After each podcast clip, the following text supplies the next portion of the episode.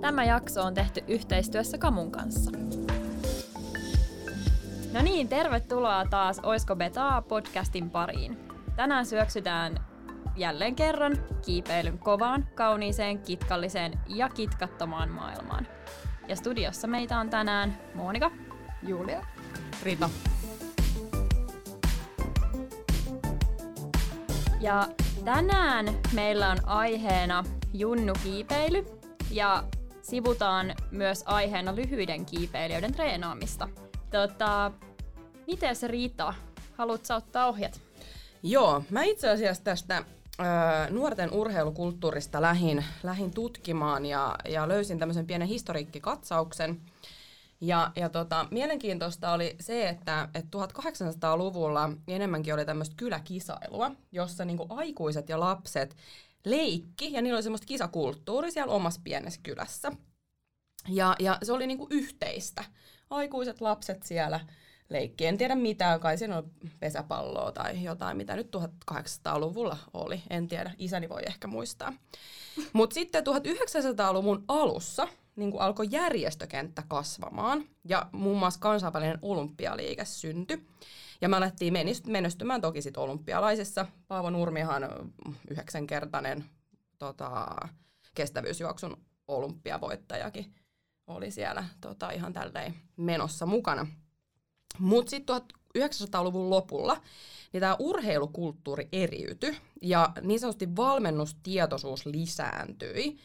Ja niin uh, urheilijan urastaan ryhdyttiin puhumaan myös niinku nuorisourheilun yhteydessä.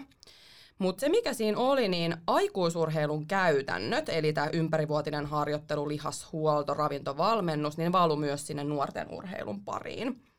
Ja, ja se näkyy just sille, että harjoitteli ohjelmointiin, ja, ja jossa sitten sen urheilijan myös tämän nuoren tehtäväksi jäi harjoitteiden toteuttaminen ja ominaisuuksien kehittäminen itse yksinään, vaikka valmentaja olisi messissä. Mutta sitten 70-luvulla huomattiin, että lapsi- ja nuorisourheilu oli liian kilpailevaa ja kykyjen etsintää ja tehovalmennusta, että se ei tukenut sitä nuorten kasvua sinällään, vaikka urheilu kasvattaakin. Ja, ja alettiin sitten niin kuin miettimään, että miten tätä voisi muuttaa.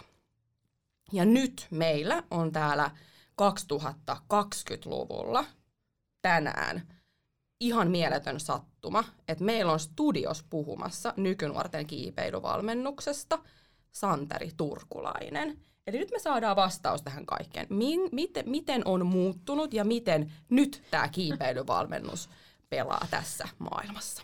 Tervetuloa Santeri. Kiitos.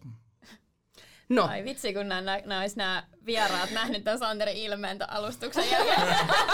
Mitä siellä oli? Ja kun tuohon kokonaisuuteen vastaamaan, niin se on, se on varmasti kiva. Mutta no okei, okay, me, me keskitytään siis sunkaan siis kiipeilyvalmennukseen ja puhutaan nuorten kiipeilyurheilusta ja sitten sit vähemmän tavoitteellisesta valmennuksesta. Eli ei ihan niinku puhuta tästä niinku koko kentästä, että miten niinku tämä urheilukulttuuri on muuttunut. Mutta mut pureutaan semmoiseen pieneen osaan, eli siihen kiipeilyyn. Ja sä Santeri oot siis Helsingin kiipeilykeskuksen reittivastaava, Tapanilan erän kiipeilyjaoston Junnu vastaava sekä nuorten urheilukiipeilykoulun päävalmentaja. Eli siis todella kattava ammattitaito on sulla. Mutta yksi kysymys mulla on, että mitä sä teit Junnuna? No, mä tein Junnuna. No tota, mä olin oikeastaan aika intohimoinen jalkapalloilija. Eli mun vanhemmat totesi jo hyvin pienenä, että Santeri oikein yksinään pärjää kotona, että sillä on niin paljon energiaa, niin ne laittoi mut sitten kuusivuotiaana jalkapalloharjoituksiin. Muistan vielä elävästi mun ensimmäiset harjoitukset, kun mä sain pallosta päähän ja tuli verta nenästä. vanhemmat miettivät, että meneekö toista kertaa. Traumatisoitu. niin. Tuliko sulle joku pikku trauma sitten siihen? No ei näköjään, kun mä menin niin tokikin treeneihin. Okei. Okay. Eli sun niin kuin, lajitausta on fudis? Joo, mä pelasin fudista 12 vuotta, niin kuin siihen vähän parikymppiä mä lopetin, että, niin. että pelasin aajunut loppuun. Ja. Eli sulla on kyllä kokemusta, sit semmoista omakohtaista kokemusta tästä kiipe- äh, kiipeily, siis tämmöisestä nuorten urheilu, urheilupuolesta kilpailusta. Joo, mä pelasin tosi paljon jalkapalloa joo. joo. Ja missä vaiheessa sä aloit kiipeä? No kiivetä mä oon alkanut sitten vuonna 2007, eli, eli siitä meni sitten aika monta vuotta ennen, ennen kuin ennen kuin mä aloin kiipeämään. Et mulla on sinänsä mä tunnen niin kuin, hyviä kiipeilijöitä. Mun ikäluokassa on Oulun kylässä niin ollut aina tosi hyviä kiipeilijöitä niin kuin samaan aikaan Olympialasta on voitettu niin kuin PMissä niin kolme mitallia samassa sarjassa. Et niin kuin, mä oon tuntenut kiipeilijät ihan pienestä pitäen, mutta mä en oikein itse ollut kiinnostunut sen jalkapallon takia ja sitten sen takia, että korkeat paikat ei ole ehkä se mun juttu ollut. Silloin pienenä se oli vähän vaikea niin kuin ehkä lapsena, niin tavallaan ymmärtää sitä, että sä voit tehdä jotain, mikä pelottaa sua niin paljon. Että. Joo, toi on mielenkiintoinen. Voidaan mm. ehkä puhua just tostakin, että, että miten se niin kuin, ö, lapsen, lapsen niin kuin maailma voi näyttäytyä ja miten ehkä urheilun tai valmennuksen tai junnupuolen kautta sitä voidaan niin kuin laajentaa sitä lapsen niin kuin ymmärrystä maailmasta.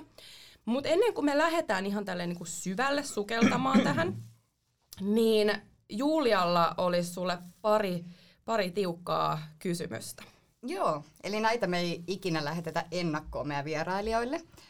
Mutta tota, kerropa Santeri, mikä on sun arkiminä? Mun arkiminä? No se varmaan pyörii aika paljon tuon kiipeily ympärillä. Öö, mä en tiedä, arjessa, arjessa mä, mä oon tosi paljon halleilla vietän aikaa ja kiipeen itse sen ulkopuolella. Mä harrastan muuten muutakin urheilua tosi paljon, että et, et, tykkään juoksemisesta, pyöräilystä ja laskemisesta ja et, et, aika paljon urheilu ympärillä ja et, et, siinä se pyörii aika. Joo. Ja sitten tämmöinen todella tärkeä kysymys, eli mikä on sun kiipeilykengän koko? No mun kiipeilykengän koko on tällä hetkellä, mä käytän Lasportiivan kenkiä, niin se on 40. Et mun normikenkä on, on semmoinen 42 suunnilleen, eli pari numeroa pienempi. Mä kiipesin puoli numeroa pienemmille ehkä niin kuin vielä pari vuotta sitten, mutta mä oon siirtynyt puoli, puoli numeroa isompi kenki sitten. Mitä kenkää sä käytät? Öö, no, tällä hetkellä mä oon kokenut, että noi La Sportiva Squaman naisten versio on mulle se paras. Että et, et monessa kengässä se kärki on ihan yhtä hyvä kuin kaikissa muissa. Että se ei ole niin iso ongelma, että kysymys on siitä vaan, että miten se kantapää istuu. Okei, okay. onko toi yleistä, että käytetään niinku tavallaan toiselle sukupuolelle tehtyä kenkää? No on se aika yleistä, että et jos me nyt lähdetään tuosta ihmisille katsomaan kenkiä, niin lähes kaikille naisten versiot olisi paremmat kuin miehet että on harva, harva, jolle miesten versio on istumampi. Ja ihan sen takia, että se kantapää on niin, niin pieni tosi monella. Ainakin suomalaisella on, siis en mä osaa sanoa muista, mä oon vaan suomalaisten kenkien jalkoja nähnyt. Niin. Okei. Okay. Mulla taas tota, Squaman miesten kengät on, istuu paremmin kantapäähän kuin naisten. Joo. Et mulla on ehkä sit miesten jalka tai jotenkin. no sekin on aika iso itse asiassa. Mä oon monet kuullut vaan siitä niinku lestistä enemmän, että olisi niinku tavallaan kapeampi kapeampi jalka, että sen takia se naisten jotenkin niin kenkä menisi paremmin. Mutta... Niin, no naisten lasporttia voisi, lesti on ihan sama miehillä naisilla, että vaan okay. on erilainen. Et monillahan on se virheellinen käsitys siitä, että, että, että, tavallaan että se naisten lesti olisi kapeampi niissä, mutta se on ihan samanlainen. On se sitten solutioni tai squama, että okay. on täysin sama. Mielenkiintoista. Joo. Tosi kiva knoppitieto. Kyllä. On, todellakin. Joo. Alankin tutkimaan tätä. Mä mm. lähden heti jonnekin kamuun kattelemaan niitä uudella, uudella silmällä kaikkia nyt kenkiä. Kyllä. Ja sitten tota, toinen, mikä kiinnostaa aina henkilökohtaisesti todella paljon. Mikä sun apina-indeksi on? No mä en ole ehkä vuosia mitannut, mutta se on aika lähellä nollaa. Et, et en usko, että siinä on suuntaan tai toiseen mitään suunnilleen. Et, et suunnilleen sama kuin pituus. Joo, ei tullut hyötyjä eikä haittoja siitä. Ja tota niin, mikäs on sun kotihalli? Mistä sut useimmiten löytää?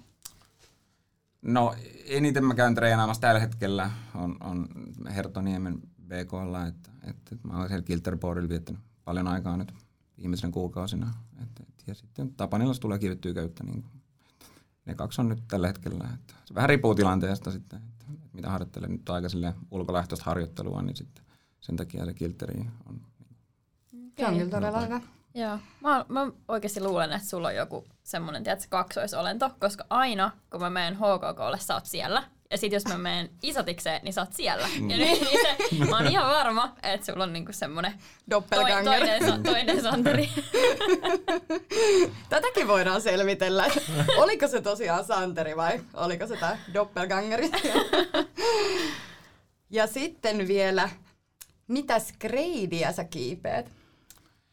No kovimmat, mitä mä oon kiivennyt, on, on, on mä oon kiivennyt useita 7 b bouldereita ja sitten mä oon kiivennyt köydellä joitakin 7 b plussia, mutta mä en, ehkä nekin voisi vähän alemmas laittaa. Että keväällä olisi tavoitteena, että kipeäisi 7 c molemmissa, että, että, mä oon harjoitellut vähän enemmän, niin ehkä mä pystyn siihen. Kyllä sä pystyt. Varmasti. Jep. Ja tota niin, mikä on sun mieleenpainuvin reitti? Um, mulla on aika paljon mieleenpainuvia reittejä. Um, yhtä, yhtä semmoista erityistä mulla ei ole mielessä. Me oltiin nyt viikonloppuna esimerkiksi Jyväskylässä, niin siellä 287 niin on kyllä huikeita, huikeita reittejä. Et sieltä vaikka nyt esimerkiksi me oltiin tuon Volotisen Veikan kanssa, niin yritettiin unelmaa, niin se on semmoinen kyllä todella hieno seiska se ja muutenkin se paikka on upea. Että. Joo, Veikkahan on myös näitä huippujunnuja. Joo, sit voitaisiin lähteä takaisin tuohon Valmentamiseen. valmentamiseen ja Rita ottaa nyt koppia Joo. tästä. Niin, sä siis valmennat työksesi junnuja. Ja, tota, ja mä, mulle oli ihan uutta tämä nuorten urheilukiipeilykoulu. Niin olisitko sä halunnut vähän kertoa, että et, et mi- mikä se on ja, ja keitä siellä on ollut, vaikka näistä meidän huippukiipeilijöistä, jotka nyt sitten on niinku, vähän niin kuin breikkaa jo. No, nuorten urheilukipeilykoulu on oikeastaan, se on perustettu jo 90-luvun loppupuolella, eli, eli tota, toi liiton toiminnanjohtaja Jari Koski niin muutti silloin Ruotsista Suomeen ja sit koki, että, että, että Suomessa ei ollut semmoista niin juniorivalmennusta vielä. Ja sitten siinä oli pari muut kaveria, semmoinen kuin Toni Sjöruus ja Marko Virtanen, niistä kolmistaan perusti semmoisen harjoitteluryhmän, johon sitten toiminta oli sillä tasolla tai sanotaan maailma oli semmoinen, että, että urheilijoita haettiin kiipeilyyn silleen, että laitettiin koulujen ilmoitusseinälle niin, että haluatko tulla kiipeilemään. Ja uh-huh. sieltä, sieltä löytyi sitten sen verran hyviä kiipeilijöitä, että jonain vuonna niin Tapana Eera voitti puolet pohjoismaismestaruuksista et, tai puolet mitalleista. Oho. Et, et, et, tavallaan se toiminta oli hyvin toki pientä niin kuin muissakin Pohjoismaissa, mutta et, et sieltä löytyi aika paljon. Ja, ja, ja sitä kautta on niin kuin, tavallaan se syntyi niin kuin silloin 90-luvun lopulla. Ja sitten sitä on useat eri valmentajat ja ohjaajat vetänyt vuosien varrella, että, että mä nyt en ihan se koko historiaa ei edes tunne, mutta ainakin Antoni Johansson oli niin kuin mua ennen ja Antti Aholla oli ennen, ennen Antonia. Okei. Että, että, että, ja, ja todella sieltä on useat kiipeilyn kasvattajia tullut sitten. Antoni Johansson on sieltä ja äh, Wesling Ilkka on niitä kaikki ei välttämättä tunne, mutta on hyvä kiipeilijä. Ja, ja sitten Pulkkisen Valtteri ja Koisokanttila Olli. Ja, et, et siellä on tosi paljon porukkaa tullut. Paljon semmoisia, mitä ehkä nykypäivänä ihmiset ei tunne, ei, ei, ehkä pyöri niin niissä piireissä. Niissä on niin kuin, kovaa kiipeilyä, mutta, mutta tosi paljon hyviä kiipeilijöitä. Miten oli, onko siellä nyt jotain sellaisia tyyppejä, jotka on ollut tuolla niin siellä valmennuksessa, jotka vaikka nyt kisaa? Riippuu mitä me kilpailu puhutaan, esimerkiksi Valtteri osallistuu SM-kilpailuihin ja, ja ainakin nytkin osallistumassa ja, ja mä en muista ehkä on varma, että kuka kaikki on osallistumassa tällä hetkellä. Sitten sit on niinku, nyt aikuisikään jo on ehtineet, on niinku nyt tuoreempia, on Mikkola Aleksi ja, ja Valkila Erik on varmaan semmoiset nyt tuoreimmat. Että. Okei. Okay. Miten sitten toi, ää, mikä on sitten sen, niinku, onko se nukki, sanotaanko sitä nukkiksi vaikka? Joo. Joo. Niin mitkä se on se niinku tavoitteet, onko se enemmän niinku siihen kilpailupuoleen vai sitten vähemmän tavoitteelliseen toimintaan? No nukille ei ole mitään semmoista yh- yksittäistä tavoitetta niin kuin niille urheilijoille. Et tavoitteena on se, että jos meillä on motivoituneita urheilijoita tai junioreita, niin me saadaan tuotua ne yhteen ja sillä kasvatettua niiden motivaatioa harrastaa sitä lajia. Et sen isompaa tavoitetta siinä ei ole sillä toiminnalla. Et sitten mikäli haluaa kilpailla, niin voidaan valmentaa myös siihen, mutta et, et se lähtee jokaisesta juniorista itsessään. Et jokainen meillä on junioreita, jotka ei ole mitenkään älyttömän kovia kiipeämään, mutta tykkää kiipeilystä tosi paljon, kiipeää aina täysin sen treeniä. Ja, ja sitten meillä on semmoisia, jotka on niinku tullut voittamaan. Että et tavallaan niin on sisäänrakennettu semmoinen tavallaan kilpailulähtöisyys ja se ne haluaa olla parempia kuin muut. Et, et, et, ja usein sit siinä yhdistyy totta kai niissä, että jos on tosi kilpailulähtöisiä ja haluaa parhaita, niin niillä on sitten myöskin semmoista lahjakkuutta. Niin tulee se sitten siitä niiden asenteesta tai genetiikasta tai mistä ikinä. Niin. Miten, tota, uh, miten tällä hetkellä nämä, nämä, jotka kisaa näistä junnuista, niin on pärjännyt tuolla niin kuin kisapuolella? Tai onko nyt ollut koronan takia hirveästi mitään kisojakaan, mihin on päässyt? Öö, no, tänä vuonna ei ole päästy oikein mihinkään kilpailuun. Et, et maaliskuussa torstaina, niin kuin perjantaina piti alkaa PM-kilpailut, niin torstaina ne peruttiin tuolla Tanskassa. Ja sen jälkeen ei ole mitään kansainvälisiä kilpailuita ollut, mihin oltaisiin päästy tai osallistuttu. Että, et sitten SM-kilpailuit on ollut noille pienimmille ikäluokille. Et, et siellä, siellä noi, meidän juniorit on sitten voittanut noin puolet niistä kaikista mitalleista. Et, et, kyllä ne on niin hyvin siellä pärjännyt. Niin kuin, et, et, meillä on aika paljon tällä hetkellä nukissa niin pieniä junioreita. Puhutaan niin kuin, ää, 14 ja siitä alaspäin. Et meillä ei ole niin kuin, tavallaan sitä vanhempaa ikäluokkaa, mikä pystyisi kilpailemaan kansainvälisellä tasolla tai aikuisissa. Et, et me, meillä on paljon, jotka on just tulossa siihen ikään nyt. Okei. No, no millaista sitten toi junnuvalmentaminen on, eli mitä siellä käytännössä tehdään? No se riippuu oikeastaan päivästä ja siitä juniorista. Et, et ne ryhmät on aika pieniä, mitä mä vedän, eli, eli, eli mulla on 6-7 hengen ryhmiä, ja sitten kaikki ei ole tietysti aina paikalla, on jotain koulujuttua tai muuta ohjelmistoa. Et paikalla on yleensä se neljästä seitsemään henkeä, riippuen nyt tilanteesta. Ja sitten, sitten katsotaan, eri junioreille tehdään eri harjoitteita, eli meillä ei yhteisiä harjoitteita juurikaan niille junioreille ole. Eli jokainen tekee vähän omaa juttuunsa sitten, että se on aika yksilöllistä. Kaikilla on erilaisia juttuja, mitä niiden pitää kehittää. Ja sitten myöskin niiden motivaatio vaikuttaa siihen, että, että se, että tavallaan mä en koe sitä mielekkääksi, että juniori tekee jotain, mistä se ei tykkää, jos ei se ole motivoitunut tulemaan siinä paremmaksi. Joo, toi on varmaan toimii ihan aikuisellakin. Mm. Voisi kuvitella. Näin, näin kuvittelin. Joo. Toi oli mielenkiintoista. Mä en itse asiassa tiennyt sitä, että, että teillä on sille, että te ette teekään ryhmässä kaikkea, että kaikki menee vaikka nyt sitä samaa reittiä, vaan että sä, sä niin laitat ne tekemään eri asioita. Onks, onks mä oikein, niin kuin, ymmärsikö mä oikein? Joo, joo. Mä aika lailla kuuntelen niitä junioreita. Ensinnäkin, että kun mä en päivänä, kun ne harjoitusta alkaa, niin mä en tiedä, mistä mielentilasta tai miten palautuneet ne on. Et jos joku juniori sanoo siinä niin kuin alussa totee, että siltä ei siinä päivänä tunnu hyvältä tai että se ei tänään pysty tekemään sitä tai tätä juttua, koska ei tunnu siltä, niin mun mielestä se on aika hyvä merkki siitä, että se ei halua tehdä sitä. Et et sit mä voin kyllä sen tavallaan pakottaa johonkin treeniin, mutta en mä usko, että siitä on mitään hyötyä. Et, et mä katson se tosi paljon sen mukaan, että et, et maailmahan on täynnä harjoitteita juttuja, mitä voi tehdä. Et, et, ja sitten se motivaatio katsotaan siinä, että meillä on yksi juniori, joka sunnuntaina tuli treeneihin silleen, että se ei voi saa nyt niinku mitään urheilua harrastaa, niinku, se ei saa koukistaa sen lantio ollenkaan tällä hetkellä. Niin tavallaan sitten sitten me tehdään muita juttuja. Mutta se tuli treeneihin ja kaksi tuntia treenas. Niin kuin, et, ei se niin kuin, sinänsä kysymys on motivaatiosta aina, että mitä teet. Et, et. Ja siinä on varmaan myös tärkeää se yhteisö. Totta kai, totta kai. Joo. Joo. Se on eri, siis mm. Sanotaan, että se yhteisö on kaikista tärkein asia. Että et se on niin kuin se alkuperäinen tavoitekin sillä, että me tuodaan ne ihmiset yhteen. Miten usein noin junnu treenaa? Öö, meidän junioreilla on niinku treenit kolme kertaa viikossa. Et, et eri ryhmillä on vähän eri päivinä, mutta et, et, et kolme kertaa viikossa. Okei. Okay. Onko siellä niin kun jaoteltu ne junnut jotenkin ikäluokittain eri, eri ryhmiin vai miten se? No heidät on jaoteltu joo, niitä on niinku kolme, ne tukkiryhmiä on kolme kappaletta. Yksi on niinku nuorimmat, että nuorimmat on sitten kuitenkin, he haluaa joka kerta leikkiä myös, niin sitten tavallaan se on niinku luonnollista, jos heillä on leikit kesken ja vanhemmat tulee samaan aikaan, nekin haluaa kyllä leikkiä sitten. Mutta sitten vanhemmat ryhmät, he, siellä on niinku tavallaan ikäluokat menee ristiin, että siellä ei sitten ole niin ikäluokkia, että sitten on vähän niinku ehkä semmoinen sanotaan tosi motivoituneiden ryhmä, jotka tykkää kilpailla, ja sitten ehkä ei kilpailusta niin kiinnostuneiden ryhmä, jotka tykkää että kiivetä enemmän niin kuin omaksi ilokseen. Että, että niin kuin, tavallaan kaksi porukkaa sitten siellä.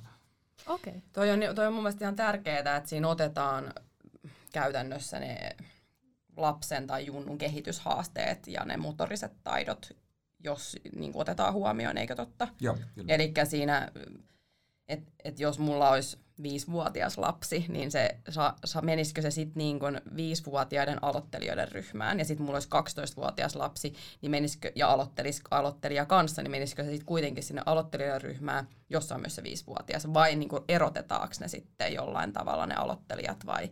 Me kun junioreit tulee meidän junioritoimintaan, niin me yritetään mahdollisimman nopeasti katsoa, että ketä ne juniorit on omalla tavallaan. Eli, eli me yritetään poimia niin ne, jotka on tullut harrastamaan kiipeilyä, vaan kiipeilyn tavallaan niin kuin, vaan harrastuksena, yhtenä harrastuksena. Niille ei välttämättä ole semmoista suurta paloa siihen, tai niille ei ole semmoisia lähtökohtia, että ne voisi olla niin kuin, saman tien tosi hyviä. Sitten meillä on joitakin junioreita, jotka on niin kuin, vaan niillä on, niillä on jotain lajitaustaa muualta, tai niillä on muuten semmoinen geneettinen tausta, että ne pystyy niin kuin saman tien haastamaan niitä ihan ikäluokkansa kovimpia. Jos on semmoisia, niin sitten ne tulee aika nopeasti, niin ne nostetaan niin kuin nukkiin. Et yhden juniorin se on käynyt kolme kertaa kiipeämässä, mä oon ottanut sen nukkiin. Okei. Okay. Et, et, et se vaihtelee tosi paljon. Joo, toi on ehkä silleen, että mä itse äh, junnona, mulla oli taustalla ratsastus, ja, ja mä tosi nopeasti kans siellä sitten niin kuin menin valmennusryhmiin ja SM-tasolle. Ja, ja siellä mä olin vissiin niin kuin Rita 12-vuotias, kun muut oli sellaisia 16-17-vuotiaita. Ja, ja siinä kyllä huomasi sen, että siihen aikaan ei otettu huomioon sitä, että mulla oli tietyt kehitysvaiheet vielä käymättä versus ne 16-vuotiaat. Ja se teki siitä aika raskasta ja rankkaa. Niin mä uskon, että ehkä nykyään sitä otetaan huomioon. Ja, mm. ja, ja sehän harjoitehan kuitenkin muuttuu sille juniorille ihan vaan niiden reittien mukaan. Eli, eli jos joku kiipeää toista reittiä ja toinen toista reittiä, niin se niiden saama harjoite on niin erilainen jo, että tavallaan kiipeilyn harjoittelussa on niin hienoa se, että, että, että, että tavallaan se reitti määrittelee sen tason, millä sä harjoittelet, mitä motorisia taitoja se esimerkiksi vaatii. Että sitten tavallaan samoissa harjoituksissa voi olla kaksi eri, ihan eri motorisilla taidoilla ja iällä varustettu ihmistä, mutta jos ne kiipeää eri reittiin, niin on täysin eri harjoite. Ihan mahtavaa, tosi hyvä. Tuohon liittyen tuli mieleen tuommoinen tutkimus, minkä THL on tehnyt jossain vaiheessa, niin kuin näihin ikäluokkiin, että alkuvuonna syntyneet pärjää urheilussa ja koulussa ja monessa muussa paljon paremmin kuin loppuvuonna syntyneet. Että toikin on niinku iän, niinku tavallaan iän tuoma 6-12 kuukauden etu siinä matkassa, niin toikin on niinku tavallaan ihan, ihan hyvä, että katsotaan oikeastaan enemmän niinku sen mukaan, että mikä se oma motivaatio on tai mikä se niinku oma asenne on verrattuna siihen, että minkä ikäinen sä oot. Et toi oli itsellekin aika yllätys toi, toi tutkimus tuli vaan, tuli vaan yhden Joo. työkaverin kanssa niinku puheeksi tää, tää asia, että sitä, ehkä se toikaan ei kuitenkaan ole ihan niin mustavalkoista kuitenkaan. Niin. No, eli äh, miten sä koet, että toi urheilu- ja junnutoiminta kasvattaa lasta? No, mä koen, että et se kasvattaa samalla tavalla kuin koulukin. Että jos ne haasteet, mitä on, on sopivia ja sopivalla tavalla haastavia, ja ne on paloteltu riittävän pieniin paloihin, niin sitten tavallaan se opettaa niin työskentelemään niitä kohti. Että et kunhan siellä on joku palkinto olemassa sitten, että on se sitten tasonnostokiipeilyssä tai jos niitä lahjoa on niitä lapsia jollain vaikka tikkareilla tai niin. lapuilla, jos joku semmoista tekisi. Jos joku tekisi. Ehkä tehdään sitä välillä. Mm. No mitä muuta sitten se lapsi sun mielestä oppii muuta kuin sen lajitaidon? No kipeilyryhmistä tietysti se opit jonkun verran sosiaalisia taitoja, että et se sitten, että et miten ne koulussa tai muualla opitaan, niin riippuu, mutta kiipeilys on se, että niitä yhdistää niitä lapsia jo se kiipeily, että tavallaan niillä on yhteinen mielenkiinto. Meille kun harjoitellaan esimerkiksi, käytetään paljon samoja tiloja, samoja seiniä juniorin kanssa, niin kyllä siinä niin kuin aikamoiset keskustelut on niiden välillä joka kerta, että kenen vuoro on ja minkälaisia jonotusjärjestelmiä voidaan luoda ja, ja se on niin kuin lähes joka kerta, kerta joudutaan siitä riitelemään. Ja lapset itse hoitaa sen, mikä on mun mielestä tavallaan hauskaa, että mä voin vaan katella, millä tavalla ne niin kuin järjestää toisensa. Ja lapset on tosi reiluja, että sit, et ne kuitenkin sitten ne pitää huolta siitä, että se oikea henkilö pääsee oikeaan aikaan. Että. Niin, että siellä tulee sitä, niin kuin, että miten toimitaan ryhmässä, ja sitten tulee sellaisia sosiaalisista taidoista ehkä sit sitä niin kuin neuvottelutaitoa, ja, ja pidetään huolta toisista, ja tunnetaitoja ehkä tulee siellä opittua, Kyllä. pettymyksiä sietämään. Joo, mm-hmm. Ja mun mielestä sekin on aika ihan aina junnutreeneissä, että sit kun ne antaa betaa vielä toisilleen, että kun yksi on päässyt jonkun reitin, sitten sanot, että hei, et anna betaa tälle kaverille, niin sitten ne yhdessä tavallaan aina duunaa sitä, niin se on myös mun mielestä tosi tärkeä, että tällainen yhteisöllinen toiminta, että siellä sitten jeesataan kaveria ja Niin, ja sitten tullaan ajoissa treeneihin, niin. kunnioitetaan aikuisia valmentajia ja tällaisia Kyllä. ja toisia. Et pienten kanssa ehkä noiden minien kanssa joutuu aika usein tekemään sitä, että sä treenien alussa huomaat, että ne säännöt on ehkä välillä vähän unohtuneet, että niitä joutuu niinku muistuttelemaan pikkusen enemmän, mutta sittenhän noin vanhemmat junnut, niin, niin kyllähän ne tulee aina tosi hyvissä ajoin paikalle ja osaa tota, niin käydä pukkarissa ja vesipullot ottaa mukaan tälleen, että siinä ei enää niin paljon ole sitä semmoista, niin kuin, että niitä täytyisi mitenkään ohjeistaa niissä käytännön hommissa. Käykö, käykö noissa junnuvalmennuksissa myös näitä niin kuin lajikulttuuriin kasvaneita, eli kellä on jo tätä perhepää omaa sieltä, että omat vanhemmat kiipeilee? No, nukis on useita, varsinkin nuorimmassa nukissa on, on yli puolen niistä harrastajista on sellaisia, jotka on niin kuin koko perhe tavallaan kiipeä. Siellä saattaa olla, saattaa olla viisikin henkeä perheessä, jotka kiipeää kaikki suhteellisen kovaa tasolla. Että Joo, ja Redissäkin niillä junnuilla, niin niiden kaikkien vanhemmat oikeastaan kiipeä siellä vielä samaan aikaan. ne tuo ne lapset siihen treeniryhmään, mutta sitten ne itse jää sinne kiipeä sen koko ajan, että, että ovat kokeneet, että se oma opettaminen sille lapselle ei ehkä ole se paras väylä siihen, vaan että siihen tarvitaan semmoista ryhmätoimintaa ja uutta näkökulmaa. Niin, ja kysymys ei välttämättä ole siitä, että, että onko se onko se ryhmä oikea tai onko se valmentaja oikea. Se kysymys on vaan siitä, että se vanhempi on väärä henkilö. Eli, niin, eli, eli ei kukaan teini-ikäinen halua, että se faija valmentaa sitä. Niin, niin, niin tai, tai tyttöystävä, että poikaystävä valmentaa. Aivan. Tuosta ei saa aikaa mitään muuta kuin parisuuden riitä. niin. Jos joskus on tämmöinen tänne jaksoa keskustelu, että kuinka parisuuden meni rikki kiipeilyn takia. joo. Okei, okay, sivu. se oli tämmöinen sivujuoni, mutta joo, kyllä, kyllä mä osaan kuvitella sen, että, että, että se, että isi tai äiti tulisi neuvomaan, niin se voi olla se voi olla raskasta just, että lapselle, kun haluaa kuitenkin aina olla hyvä siinä oman vanhemman silmien edessä ja loistaa ja olla täydellinen ja näin, niin sitten ei halua tuottaa pettymystä omille vanhemmilleen, niin sen takia se on varmasti ihan hyvä, että on tätä junnutoimintaa. Ja se ei tarkoita sitä, että se vanhempi ei välttämättä voisi olla tosi hyvä valmentajakin, se on vaan väärä henkilö siinä. Et, et se on mun mm. mielestä aika harvassa tapauksessa, niin mä oon nähnyt, että siitä on seurannut tosi hyvää. Että et, et kun vanhemmat valmentaa lapsiaan. Et Joo. Sit, sitten usein siinä teiniässä ne alkaa riitelemään toisessa kanssa. Ja Joo. Joo, mä olin kerran olin tota ystävän, ystävän kanssa kiipeilemässä. Hänellä oli oma, oma tyttärensä mukana ja, ja tota, niillä tuli riita siellä seinällä, kun ne meni. Ja tota, kaikki se, mitä mun ystävä sanoi sen tyttärelle, niin ei, niin kuin, ei mennyt jakeluun. Ja kaikki, mitä mä sanoin, jotka oli ihan samoja asioita, niin meni jakeluun. Et siinä oli se, niin kuin, että haluaa olla isin silmässä niin kuin, hyvä. Niin tota, sitten kun isi antoi palautetta tai yritti näin, niin se meni ihan tunteisiin. Välillä menee itselläkin, kun joku yrittää liikaa läheinen opettaa kiipeä. Joo. Kyllä. Hei, käydäänkö tässä kohtaa pienellä katkolla? Joo, tehdään näin. Palataan kohta.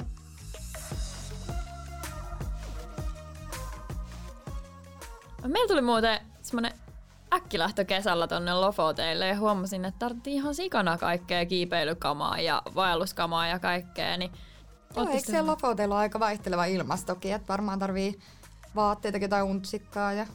Joo, siellä voi ihan niinku päivän aikanakin vaihtua sää tosi nopeasti, että et se oli kyllä tosi hyvä, että sieltä kammusta sai käytännössä ihan kaikkea. Et löysin sieltä niinku kiipeilykengät suoraan matkaa ja sen lisäksi sit vielä vaellussauvotkin tarttu mukaan hyllystä.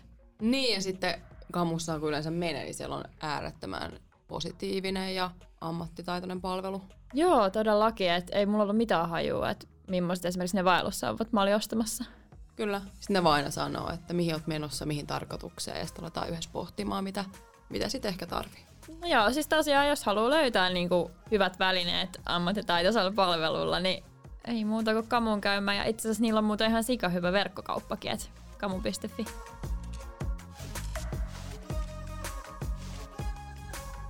Hei tota, ää, sitten jos, jos mietitään tätä junnuvalmennusta siltä näkökulmalta, että miten se sitten eroaa aikuisten valmentamisesta?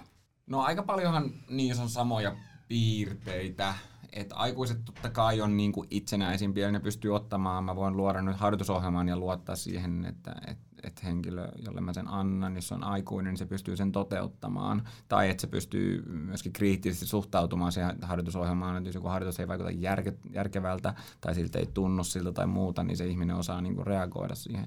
Mutta et, et juniori ei sit niin tavallaan itsenäisesti välttämättä pysty niitä harjoitteita tekemään. Sillä ei ole joko semmoisia tavallaan se ei ymmärrä niitä harjoitteita tai sitten sille ei ole semmoista motivaatioilmaista ryhmää tai sille on tärkeää, että joku katsoo, että se tekee sen asian. Että, että se on niin kuin ehkä se isoin ero niissä kahdessa. Niin kuin, että sitten ne harjoitteet voi olla hyvinkin samanlaisia. Toki niin kuin harjoitteet menee ikäluokittain, että et, et sitten tiettyjä harjoitteita ei tehdä ennen tiettyä ikää junioreissa oikein. Ne on vähän niin kuin semmoinen aspekti kanssa, mikä vaikuttaa siihen. M- mitä harjoitteita ei tehdä? Ensin niin kuin tiettyä ikää. Miten se menee toi valmennus niin kuin ikäluokittain? No ainakin meillä nukissa, niin että me lähinnä vaan kiivetään, sanotaan 13-14-vuotiaaksi asti. Ja sen jälkeen me aletaan niin kuin enemmän lisäämään muita harjoitteita, sit niin kuin kiipeilyn ulkopuolisia harjoitteita. Et kiipeilyharjoitteitahan sinänsä on, on tosi paljon jo, että niin et se on iso variaatio sitä ennenkin jo, mutta sitten sit aletaan enemmän tekemään painoiltöitä ja muuta. Et kyllä me toki tehdään niitä ennenkin, mutta ne ei ole niin kuin isossa roolissa vielä, vielä sitä ennen. Teekö sä tota, paljon myös niin kuin näitä harjoitusohjelmia tai muita niin kuin aikuisille vai No mä oon aikaisemmin tehnyt junioreille niitä, nyt mä en ole niin vähän aikaa, mulla ei ollut tarvetta eh, tehdä, vanhemmat juniorit on niin nyt omillaan ja sitten mulla on nuorempia junioreita vaan, että ne on kaikki niin ihan hands-on valmennusta aina, että et sinänsä, että et, et sit jos joku on loukkaantunut tai nyt esimerkiksi keväällä koronan aikaan, niin joku urheilija ei pääse niin kuin hallille harjoittelemaan, niin sit, silloin mä teen treeniohjelmia sit tarpeen mukaan, mutta et, et, et, tällä hetkellä esimerkiksi nyt en ole tehnyt pitkä aika kellekään. Okei, okay. ja mietit, että et tavallaan kun noille aikuisille on vissiin tällä hetkellä aika vähän niin kuin mitään tuollaisia ihan ohjattuja ryhmiä, niin onko niitä sitten niin paljon, paljon tuolla aikuisten puolella, jotka tavallaan haluaisi niin kuin kuitenkin olla tuommoisessa ryhmässä tai haluaisi niin kuin säännö- tai jotain valmennusta tai säännöllisempiä ohjelmia? Niin... No mun kuva on, että ainakin jonkun verran kiinnostusta on, että, että multa on jonkun verran kyselty siitä, mutta että, että olen tähän mennessä kieltäytynyt, että, että, että tilanne on käytännössä meidänkin tapana se, että, että junioreita on enemmän kuin ohjaajia, että me ei voida täyttää sitä tarjontaa, tai meidän tarjonta ei riitä täyttää sitä kysyntää. Että et sinänsä, niin kuin, että sit jos me aletaan tästä tekemään nyt aikuisillekin jotain vielä, niin, niin sitten me on lisää junioreita jää pois siitä toiminnasta. Et, et henkilökohtaisesti mulle ne juniorit on tärkeämpiä kuin se aikuisten valmennus, niin sit sen takia mä oon siinä. No mä olin just kysymässä, että voitko alkaa valmentaa, oisko petaa tiimiä, mutta mä nyt sitten jätän kysymättä. tota, mutta me oltaisiin kyllä niin eri tasolla, että, että tota, ei se tulisi yhtään mitään. Ja eri ikäluokkiakin ollaan. Tuota, Onko teillä kuinka paljon niin kun leikkejä siellä? Mikä on niin kun lempileikki lapsilla? Lempileikki? Öö, Tällä hetkellä nuori ryhmä on innostunut leikkimään semmoista leikkiä kuin silmämurhaaja. Ja sitten sit toinen, toinen favoritti on ollut semmoinen kuin toffee. Oh. Ne, kaksi on, ne kaksi on aika kovassa huudossa tuolla hallilla ollut. Et, et tässä oli kaksi viikkoa sitten oli hyvä meidän yksi semmoista juniori, joka on aloittanut omasta alkuvuodesta ja on tosi hyvä kiipeämään. Voitti SM-mitalleita jo neljän kuukauden kiipeilyn jälkeen. Niin sunnuntaina se joutui lähteä puoli tuntia ennen muita, niin se oli niin kuin silmiin nähden harmissaan siitä, että se ei päässyt mukaan siihen toffeeseen. Voi ei. Et ekana se liidaa siitä niin 7 b ja sitten se on silmiin nähden harmissaan, kun se ei pääse toffeeseen. Niin se vaikuttaa aikuisen näkökulmasta aika hassulta, mutta Prioriteet on prioriteetteja. Nämä on traagisia Pystyy, Pystyykö näitä jotenkin kuvailemaan nopeasti meille ja kuuntelijoille, että et miten leikitään toffeeta ja silmämurhaa ja mikä se oli? Joo, no silmämurhaa sääntö, säännöt vaihtelee mun mielestä joka kerta ja joka, joka juniorin osalta erilaiset, että et niitä ehkä käydä läpi. Mutta toffe on yksinkertaisesti, mennään mahalleen maahan ja kaikki ottaa käsit toisiinsa kiinni, tekee sen ympyrä ja sen jälkeen niin yksi yrittää repiä niitä jaloista irti. Okei. Okay. Joo, mä olin kesäleirillä aina tää repiä, että joo, mä revin joo. niitä junnuja. okay. Lähes poikkeuksesta joku venäyttää jonkun paikan. Ei, apua. No, mutta toisaalta noista voisi olla ihan hauskoja tota, aikuisille leikkiä välillä siellä seinillä. Joo, ja minijunnoilla lemppari ehdottomasti kumiankat. Eli semmoisia pieniä söpöjä kumiankkoja piilotellaan semmoisiin paikkoihin, että niitä joutuu sieltä kiipeä jollain vähän vaikeammilla muuveilla alas, mutta se on ihan hitti juttu kyllä aina. Joo. Miten sitten tota, huomioidaan toi nuorten niin sanottuja fysiikka, eli kun on ollut vähän lyhyempiä ja pienempiä tai muuten, niin miten, miten niitä sitten huomioidaan valmennustilanteessa? No valmennustilanteessa äh, tärkeintä on tietysti tavallaan tunteen ne reitit, tai mitä, mitä sulla on niin kuin, tavallaan, mitä ne työkalut ne sulla on silloin. Eli ne reitit on tavallaan se, miten sä voit niitä junioreita haastaa. Ja sitten, jos sä tiedät ne reitit, niin sä tiedät, että mikä on millekin mahdollista. Eli niin kuin tavallaan tietyillä kyvyillä. Joku mm, pituus sinänsä on vain yksi aspekti, tavallaan se luo vaan niin maksimaaliset rajat, missä pystyt toimimaan. Mutta se, että mihin jonkun vaikka lukituskyky loppuu, niin sanotaan, että se on ihan erilainen. Että joku pieni juniorikin voi yltää pidemmälle kuin aikuinen, koska se lukko vaan jatkuu niin loputtomasti pidemmälle verrattuna sitten taas, niin kuin, sit taas aikuiseen, jonka mielestä niin pitkä muuvi on siinä, kun sormet on vielä niin kuin olkapään korkuudella. Et, et se on vähän niin kuin vaikuttaa siihen. Ähm, et sitten sen tavallaan tehdään tosi paljon niille junioreille, jotka ei ole vielä kauhean hyviä ja on kohtuullisen lyhyitä, niin tehdään paljon niin kuin omia haasteita, omia reittejä. Käytetään olemassa olevia reittejä ja yhdistellään jotain otteita tai jotain. Käytetään mielikuvitusta, että saa käyttää vaikka treeniseinällä jotain tietyn värisiä otteita pitää päästä paikasta A paikkaan B ja annetaan niitä itse ratkaista. Niillä on, voi olla, voi olla miljoona vaihtoehtoa, miltä vaan he menee sen, mutta he itse joutuu keksimään sen ratkaisun ja käyttää jalkoja. Ja me käytetään niin kuin tosi tosi paljon treeniseiniä niin kuin harjoittelussa. Melkein yli puolet ajasta niin me ollaan vaan treeniseinällä. Me käytetään aika vähän olemassa olevia reittejä, koska ne tulee kiivettyä niin nopeasti pois. Joo. Tota, miten sitten ö, toi se nuorten tai se ki- kilpaurheilu ja, ja sitten taas tämä vähemmän tavoitteinen toiminta, niin miten ne poikkeaa toisistaan valmennustilanteissa? No niille, jotka selkeästi haluaa kilpailla ja on osallistumassa kilpailuihin, niin ne sitten harjoittelee niitä tapahtumia varten. Eli tavallaan me suunnilleen tiedetään nyt seuraava puoli vuotta eteenpäin, että mitä tapahtumia, mitä kilpailuja on tulossa.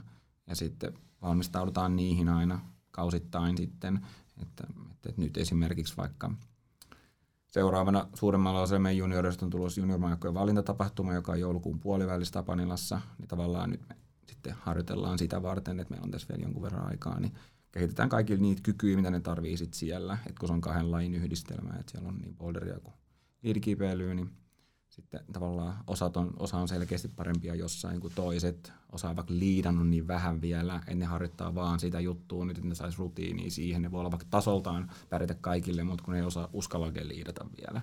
Tai et, et sit se riippuu tosi paljon siitä henkilöstä, että sitten on junioreita, jotka on niin kuin molemmista tosi hyviä, että niillä on vaikka sitten geneettiset lahjakkuudet se luokkaa, että niiden voimatasot on niin kovat, että ne pystyy pärjäämään kaikessa, mutta sitten ne harjoittelee jotain rentoutta tai muuta, muuta aspektia sitten siinä niiden kiipeilyssä. Et se riippuu ihan urheilijasta. Ja Kuinka paljon sä joudut tekemään tällaista henkistä valmennusta, kasvatusta lapsusille? No, mä en, mä en koe, että mä oon ensinnäkään paras henkilö siinä missään nimessä. Mä en ole ehkä se sosiaalisesti lahjakkaan ihminen tavallaan, että, että mä en ole ehkä hyvä siinä, mutta, mutta joka kerta totta kai joudutaan juniorin kanssa keskustelemaan niistä, niistä reiteistä ja tavallaan niistä tunteista, ne tuntee niistä eri, eri tavallaan jutuista, minkälainen se päivä on. Tietyillä junioreilla niin se isoin ongelma on vaan se niiden itseluottamus, että ne ilmoittaa jo ennen reittiä, että ne ei tule pääsemään sitä, ja ne kiipeää ensimmäisellä. Että tavallaan, että siinä on selkeä semmoinen niin tavallaan epäyhtä, että, että miten, miten ne kokee niin kuin, tavallaan niiden kyvyt ja miten ne sitten oikeasti on. Ja sitten on semmoisia junioreita, jotka niin kuin, ilmoittaa, että ne on nyt lähdössä ja sitten ne lähtee aina kovemmille reiteille, kun sä ajattelet, että ne uskaltaisi lähteä. Että tavallaan, että sit, to, täytyy enemmän niin kuin, tavallaan vaan pönkittää sitä itseluottamusta ja, ja toisille taas niin kuin, täytyy sitten ehkä himmata välillä vähän sitä kilpailuviettiä, että se kiipeily voi olla hauskaakin. Nopea kysymys vielä siihen, että onko huomattavaa se, että, että onko ne jotka niinku, kello eniten itseluottamusta, niin onko ne niitä, jotka on niinku kasvanut lajiin oman perheensä tai vanhempiensa kautta, ja onko ne, keillä on vähemmän itseluottamusta, niin onko ne semmoisia kiinnikurojia, eli jotka on niinku tullut randomisti mukaan, mukaan lajiin? Mm, no mun mielestä sillä, sillä kiipeilytaustalla, perhetaustalla ei ole merkitystä juurikaan. Et, et mun, on nyt muutama perheessä on useita junioreita, jotka harrastaa ja saattaa olla useitakin junioreita siitä perheestä, niin on niin kuin nukissa ja ne lapset on ihan erilaisia. Et, et toisella saattaa olla niin kuin itseluottamuksen kanssa haasteita ja toisella toinen saattaa olla todella itseluottava ja molemmat voittaa SM-kultaa. Et, et tavallaan sitten voi olla hyvin erilaiset tavallaan ne mielialat, mutta silti ne voi olla todella, todella hyviä kiipeilijöitä molemmat. Tosi kiva kuulla.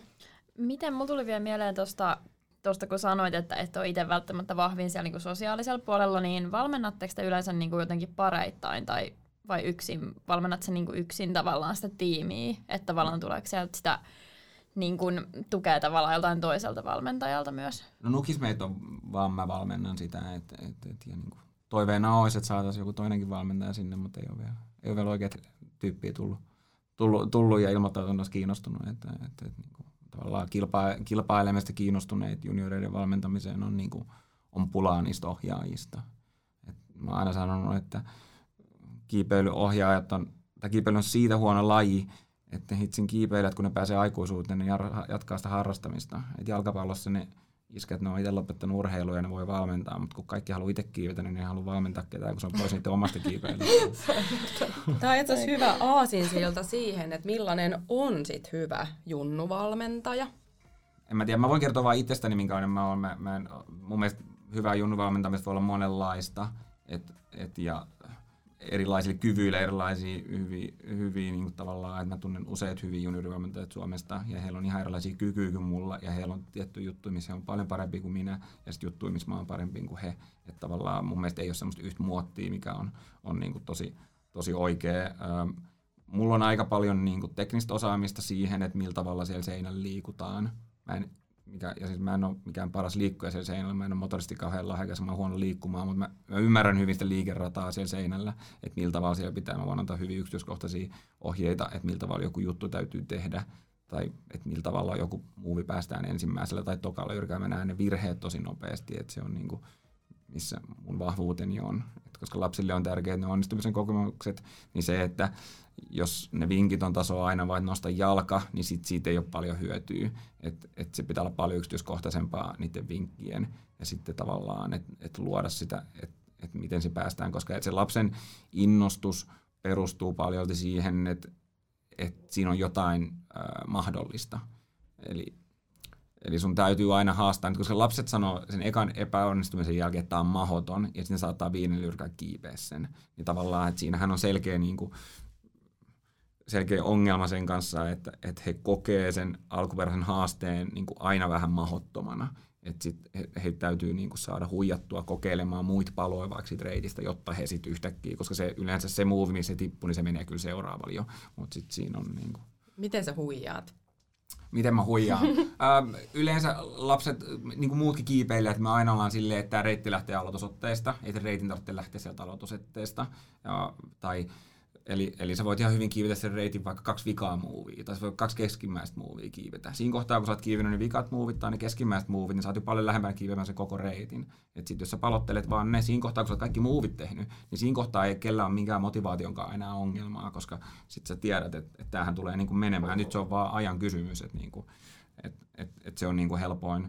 Köysikiipeilys, jos ajatellaan taas sitten, jotka on pidempiä reittejä, niin kans on semmoinen hassu lähestyminen, että me aina, niin kuin, että jos me jos me yritetään reittiä vaikka ulkona, me lähdetään aina alhaalta ja katsotaan, kuinka pitkälle me päästään. Mutta miksei me lähdetä vaikka puolivälistä yrittää toppia ja sitten lähdetä sen jälkeen, niin lähdetään vaikka kolmannelta pultilta mennä toppiin. Ja niin kuin, että, että, me saadaan niin kuin tavallaan niille vaikeille osuille, koska usein se alku ei ole se vaikein niissä köysireitässä, tai se voi olla, mutta että, niin kuin, että, että sen niin kuin, sit me ollaan kivitty se helpoin osuus usein tuhat kertaa, mutta niitä vaikeat osuudet vaan pari kertaa, ja tullaan niin aina väsyneenä, ja sitten mä oon, no ei me päästä nyt tätä. Että.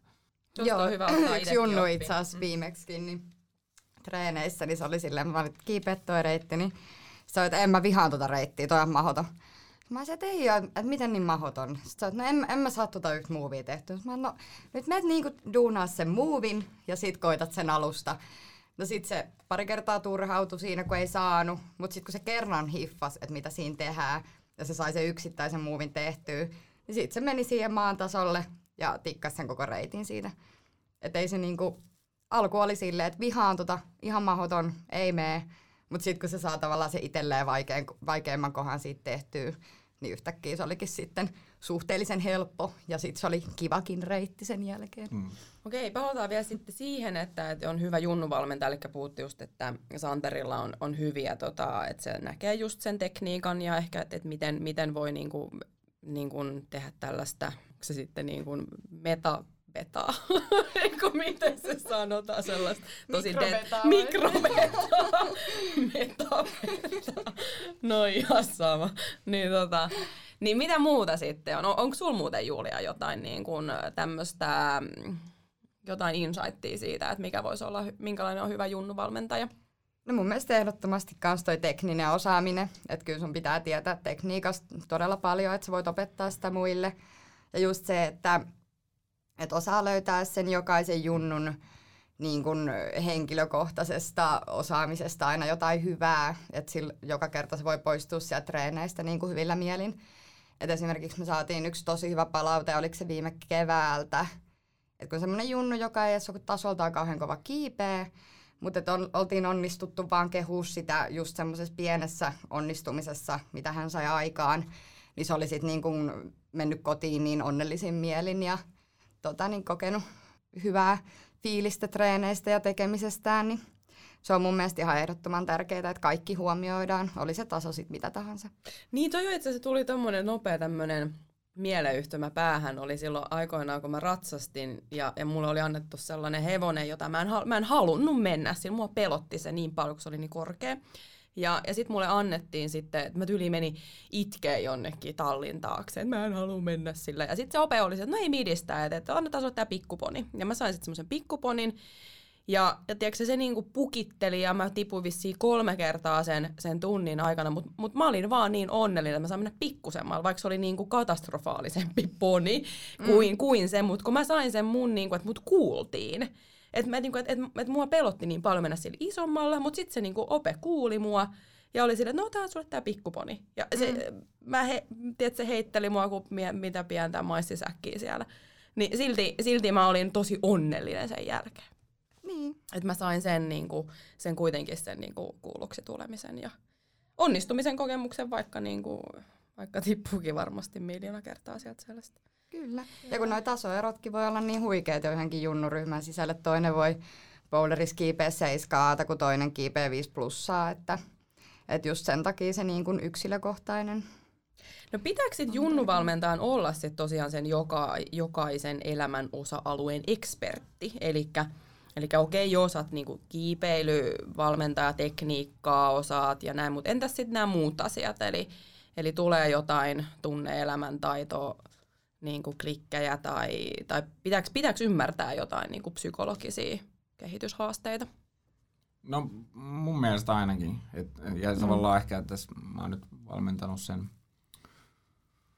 kuinka monta vuotta, joku 7-8 vuotta junioreita suunnilleen, niin äh, siinä mulla on ollut eniten oppimista. Että oikeastaan se tekninen osaaminen on tullut siinä mukana ja sitä mulla on ollut aina. Ja tavallaan se on niin kuin vahvasti mun luonteessa niin kuin sisäänrakennettuna. Mutta sitten taas ne sosiaaliset kyvyt ja tavallaan semmoiset niin tunne-elämän asiat, niin ne, ne taas sitten on ollut semmoisia, että niitä on oppinut niin kuin siinä matkan varrella niin kuin, ja nähnyt muilta valmentajilta, että miten niitä töitä tehdään hyvin. Et, et se on ollut niin kuin, opettavaista mun mielestä myös siinä, että nähnyt, nähnyt tilanteita – No, kyllä mun mielestä on sellainen tietty, tietty kasvatuksellinen vastuu tossakin, että, että sanotaan, että jos vaikka meillä oli nyt semmoista vähän tilannetta, että pojat nälväili toiselle lapselle, niin esimerkiksi just tuollaisissa tilanteissa, niin kyllä sun pitää osata rakentavasti hoitaa se tilanne sillä tavalla, että sulla on se vastuu siitä tietynlaisesta moraalisesta käyttäytymisestä ja ryhmän hallinnasta ja kaikesta muusta. Että kyllä siinä korostuu mun mielestä ihan yllättävän paljonkin tuommoisia kasvatuksellisia tota, niin, näkökulmia. Toi on tosi kiva, että se otetaan huomioon. Mä itse siis ö, yhdeltä ammatiltani siis kasvattaja, vapaa-ajan kasvattaja, ja on käyttänyt niin liikuntaa kuin mediaa tai kulttuuritoimintaa niin kuin välineenä kasvattaa lapsia ja nuoria. Ja, tota, ja siinähän se, niin kuin, se idea on tosiaan, että se on vain väline siihen. Toki niin kuin kiipeily, junnuvalmentaminen ei välttämättä mene siihen ihan, että se on puhtaasti sitä kasvatustoimintaa, mikä niin kuin mun tulokulma on ollut joskus vaikka liikuntapuolella. Mutta tota, se on tosi mun mielestä ennen, tai niin kuin tosi tärkeää, että, että se otetaan huomioon, että siinä on myös niin kuin semmoinen pieni ihminen, joka vasta opiskelee elämää. Niin, ja sä oot se aikuinen siinä tilanteessa, niin totta kai lapsi aina aikuiselta hakee sitä niin, henkistä tukea roolimallia ja tälleen näin, mutta mm. tietysti tietyt taidot niin kun täytyy olla jo ennestään ennen kuin kiipeilyryhmään tulee, koska me kuitenkin ollaan halleilla, missä on muitakin ihmisiä ja siellä voi olla vaaratilanteita ja muuta, että, että kyllä semmoinen esimerkiksi ryhmässä käyttäytyminen pitää olla lähtökohtaisesti jo lapselle opetettu, että ei kuitenkaan olla ihan mikään koulu, koulu missä opetetaan nämä kaikki taidot. Niin, että lopulta se kasvatusvastuu on vanhemmilla. Niin, ja koska sulla on kuitenkin se kokonainen ryhmä, mikä on sun vastuulla, niin se, että jos siellä on vaikka joku yksittäinen lapsi, kuka ei millään sopeudu siihen ryhmään ja temppuilee ja karkailee tai muuta, niin tämmöisissä tilanteissa pitäisi aina harkita, että onko hän sitten oikeanlainen niin, että menisi kasvamaan niin, niin vähäksi niin. aikaa tulisi takaisin sitten vähän. Niin, kokeilemaan sitten myöhemmin, kun nämä taidot on hallussa. Miten tota, onko vielä jotain hyvästä junnuvalmentajasta, eli vähän niin tätä tekniikkaa osasi vähän kiivetä, tai vähän enemmänkin kiivetä, Ja sitten ehkä tätä, että ymmärtää, että on kuitenkin pikkusen se roolimalli esikuva siellä ja on näitä kasvatuksellisiakin haasteita. Onko jotain muuta, mikä olisi hyvä?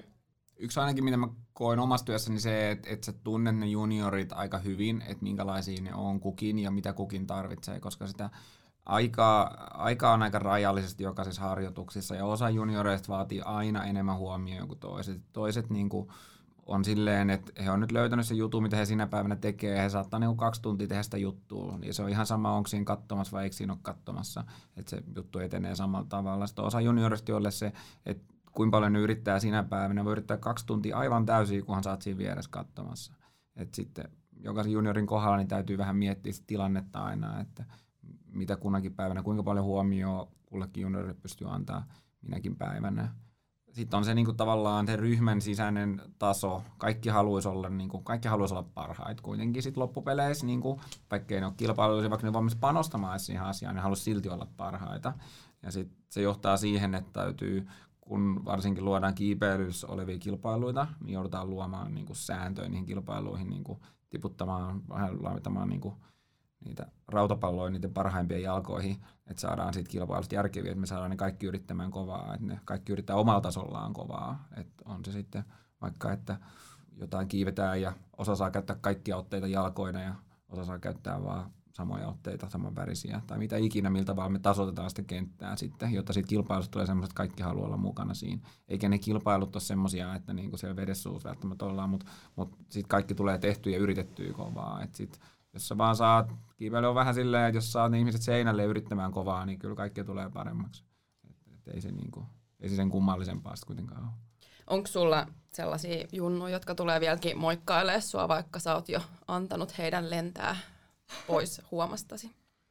No joo, siis mulla on paljon junioreita, kenen kanssa siis tavallaan, joita mä en ole enää valmenna, mutta kenen kanssa mä niin käyn vaikka yhteisillä reissuilla tai, tai kenen kanssa me käydään yhdessä kiipeämässä. Että miksi eilen oltiin Kilterillä, niin se vanhempien junioreiden kanssa. Ja onhan se silleen hassua kiivetä siinä heidän kanssaan. Osa, osa on niin hyviä, että, että me kiivetään siinä niin kuin samoin reittejä. Mä kiipeen niitä reittejä ja sitten ne kiipeen niitä, mutta ne jättää puolet otteista käyttämättä niin. joka kierroksella. joka on silleen vähän, että mäkin olen mielestäni ihan ok kiipeämään, mutta he on vaan sit niin paljon parempia. Et, eikä se niinku haittaa, meillä on aina hauskaa, että sehän on tärkeintä. Et, et, ja niinku, et, et se, niinku, toivonkin sitä, että, että lopputuloksena on se, että meillä on sitten niinku ystävyyssuhteita aikuisenakin, että, että me voidaan jutella kaikesta, että, että sit se ei ole enää kiipeilyä. Et nykyisin me jutellaan sitten niistä koulusta ja armeijasta ja muista jutuista sitten, että enemmän kuin siitä kiipeilystä. Että se kiipeilyhomma me tiedetään jo. Kaikki tietää vähän niin kuin, että, että, että lopputuloksena mun mielestä junioritoiminnasta ei pitäisi olla se, että, että sen jälkeen syntyy semmoisia ehkä niin kuin aikuisvalmennussuhteita, vaan se, että ne juniorit on opetettu harjoittelemaan itse. Et sitten ne tietää, miltä tavalla harjoitellaan itse. Et, et meidän junioreille ei ole kyllä ongelmia enää aikuisena kysyä, että miltä vaan ne harjoittelee. Ne tietää ne harjoittelee. Kyllä ne saattaa kysyä, että no mitä juttuja tai jostain yksittäistä jutuista tai me vaihdellaan ajatuksia jostain. Mutta et, et pääsääntöisesti he kyllä ymmärtää, mitä harjoittelu on milläkin tasolla ja mihin juttuun. Että... Okei, okay, no miten valmentajaksi, miten valmentajaksi pääsee? No se, se on ehkä sitten ehkä tällä vähän haastava, haastava polku, että et mitään valmennuskoulutusta ei sinänsä Suomessa ole. Et meillä on niinku tavallaan turvallisuuskoulutus, turvallisuuteen liittyvää koulutus, esimerkiksi liitto kouluttaa niinku KTOK, RCI-ohjaajia, jolla on niinku turvallisuus- tai ryhmänohjaustaidot, mutta se ei vielä tietysti totta kai se ei takaa mitään siitä, että sä tuut niiden lasten kanssa esimerkiksi toimeen, tai sä tiedät mitään kiipeilystä oikeastaan. Et silloin sä tiedät, miten, sä, niin kuin, miten rakennetaan turvallisesti ankkureita, tai miten turvallisesti varmen, varmistetaan, mutta se kiipeilytasosta se ei sitten kerro. Ja sitten lapset on niin hyviä usein niin nopeasti, että sit jos sä itse kiipee jollakin tasolla edes, niin sit sun on kyllä vaikea heitä ohjata. Et taso ei välttämättä tarvi olla mikään siis 8B, mutta et, et, et kyllä se mieluusti niinku semmoinen yläkuutonen tai seiskan paikkeilla olisi, olisi hyvä olla, jotta ymmärtää tavallaan mikä on mahdollista. Et, tai sitten toinen, niinku, että itse koen, että mä käytän melkein puolet ajasta tavallaan sit siihen, että mä katselen erilaisia kisoja. Ja se kilpailujen kattominen on niin kuin tosi tärkeää, koska sieltä mä näen, mikä kaikki on mahdollista millekin ihmiselle, että mitä kaikkea pystyy tekemään. Että sieltä tulee aina uusia ideoita. Et sit, tietysti totta kai ei kaikki pysty tekemään kaikki juttuja ikinä, mutta et, et, et, mahdottomaksi jonkin leimaaminen on mielestäni aika iso juttu. Et niin kuin sit on kiinnostavaa aina nähdä, että joku, mitä me ekana, ekana pidettiin, vaikka mäkin pidin mahdottomana, niin joku sitten suorittaa sen jutun, niin se on aika makeata. Et. Joo, Joo. mun mielestä semmoinen, niin kuin, tässäkin korostuu just se oma itsensä jatkuva kehittäminen, että opettelee itsekin just paljon uusi, koko ajan uutta tekniikkaa, tai just itsekin katon paljon kisoja ja kaikkea, että, että tavallaan pysyy se sellainen tietty kehitys siinä, kun esimerkiksi sit, kun junnut on niin lyhyitä ja semmoisia, niin joskus tai aika usein joutuu keksiä vaihtoehtoisia tapoja tehdä joku reitti. Niin se, että sulla on mahdollisimman paljon niitä tekniikoita hallussa, mahdollistaa sen, että sä pystyt hyödyntämään niitä siihen vaihtoehtoiseen betaan ns. Joo. Mä oon aika nyt sanaton tästä. Oli aika hienosti, tosi niin kuin kattavasti niin kuin te tiedätte ja Santeri tietää tästä aiheesta ja, ja siitä, että, niin kuin, että että kyllähän toi näyttää olevan aika hyvällä tolalla niin kiipeilyvalmennus tällä hetkellä niin sekä sillä, niin kuin, sillä tekni, tekniikka- ja laji, lajitaitopuolella, mutta myös sillä, että siitä saa sitä sosiaalista pääomaa. Mm. Tosi makea juttu. Hei, tota, ää, meillä on tullut kuulijoilta, seuraajilta tuolta ig kysymyksiä lyhyille, lyhyiden kiipeilijöiden treenaamisesta niin olisikohan tässä itse sopivaa vähän pommittaa Santeriin, Santeriin niistä kysymyksistä, koska, koska se voisi ehkä olla sellainen, joka tietää näistä jotakin.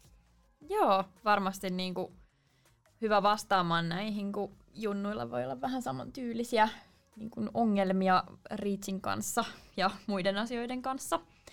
Ja tämähän aihe on myös hyvin lähellä meidän monen sydäntä täällä Kyllä näin tota, meillä oli tosiaan semmoinen kysely tuolla Instagramissa ja saatiin ihan, ihan hyvin niin kuin sieltä vastauksia tähän aiheeseen liittyen tai oikeastaan kysymyksiä tähän aiheeseen liittyen.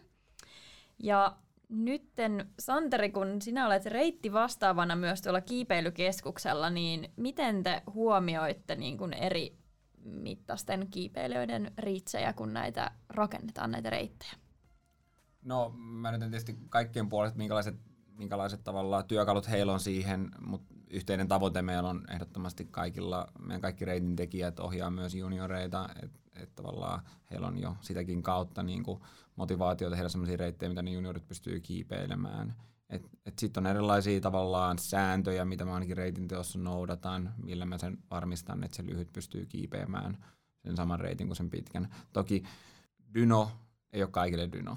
Et, et se on myös niinku ymmärrettävä, että et kun joku tuolla hallilla tulee pyytämään, että voit tehdä vitosen reitin, missä on dyno, niin sitten on vähän silleen, että no, että ensinnäkään vitosen reitillä ei voi olla dyno, ja sitten, että puhut sä nyt dynosta vai deadpointista, että tavallaan dynot on jo aika vaikeita, aika harva pystyy oikeasti dynoomaan silleen, että ne hyppää ja molemmat kädet irtoaa.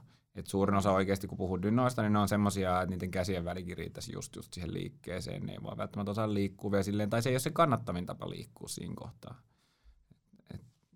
Mutta mut tietyt säännöt me noudataan. Yksi, yksi mikä on niinku, mun mielestä oleellisesti reitin teos on se, että jos sulla on reitti ja sitten lyhyt pystyy kiipeämään sen, mutta se käyttää jalkaotteita, niin sitten mun mielestä se on epäonnistunut reitti. Tavallaan, että se ei ole se ratkaisu. Tavallaan, että että se reitti pitää niin kuin lyhyen ja pitkän pitää saada siitä reitistä se sama juttu. Tavallaan siinä pitää olla se sama idea. Että sit jos se reitti mennään vaan käyttämään jotain niin kuin aivan muita juttuja, niin sit se, on, niin kuin, se on täysin erilainen idea ollut siinä. Että sit mun mielestä se reitin tekijä on jo niin kuin tehnyt erilaisia päätöksiä ainakin kuin, ainakin kuin itse tekisin sitten. Että. Ja se ei haittaa mua ainakaan reitin yhtään, että joku ei käytä jotain otetta. Se ei ole mikään ongelma. Että mm. et sä voit hyvin laittaa jotain otteita, jotka vaikka vaikuttaa siihen, että sä pystyt siirtymään painopisteen tai muuta. Et ne ei ole niinku oleellisia tavallaan, niistä tehdään isoja muuveja, mutta niin vaihdetaan vaikka jalat tai muuta siinä kohtaa.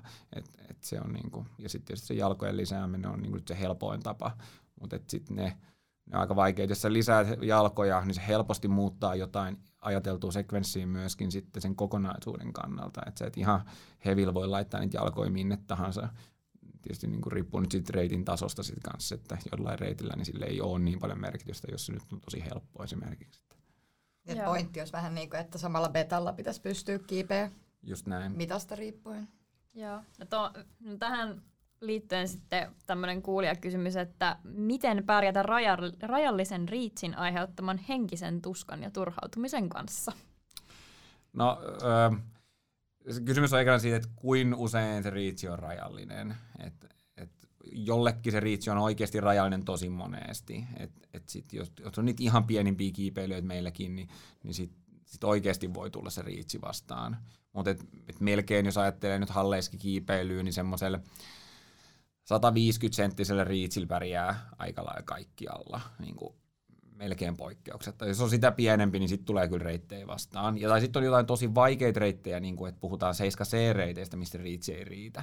Mutta mut se nyt on, niin kuin, ja sitten se, että se riitsi harvoin on itse asiassa se ongelma. Ongelma on enemmän se, että siitä asennosta on vaikea tehdä dynaamista liikettä. On se, että lyhyt, niin kuin, lyhyt joutuu paljon enemmän tekemään dynaamisia liikkeitä ja ottaa, niin kuin, ottaa dynaamisesti kiinni otteita kuin mitä pitkä joutuu. Se on niin kuin ihan tavallaan aika luonnollistakin mun tässä lajissa, mutta sitten, että jos siitä asennosta ei vaan pysty liikkumaan, vaikka sloperista aika vaikea liikkua dynaamisesti, niin sitten jos siitä sloperista ei vaan millään lukolla yllä johonkin otteeseen, niin sitten se nyt on vaan sille lyhyelle mahdoton muuvio valmiinakin. Että, että. Joo, no tuohon liittyen on just niinku kysyttykin paljon, että onko se niinku dynaamisuus sit se juttu, mitä lyhyen kannattaa ehdottomasti sit kehittää.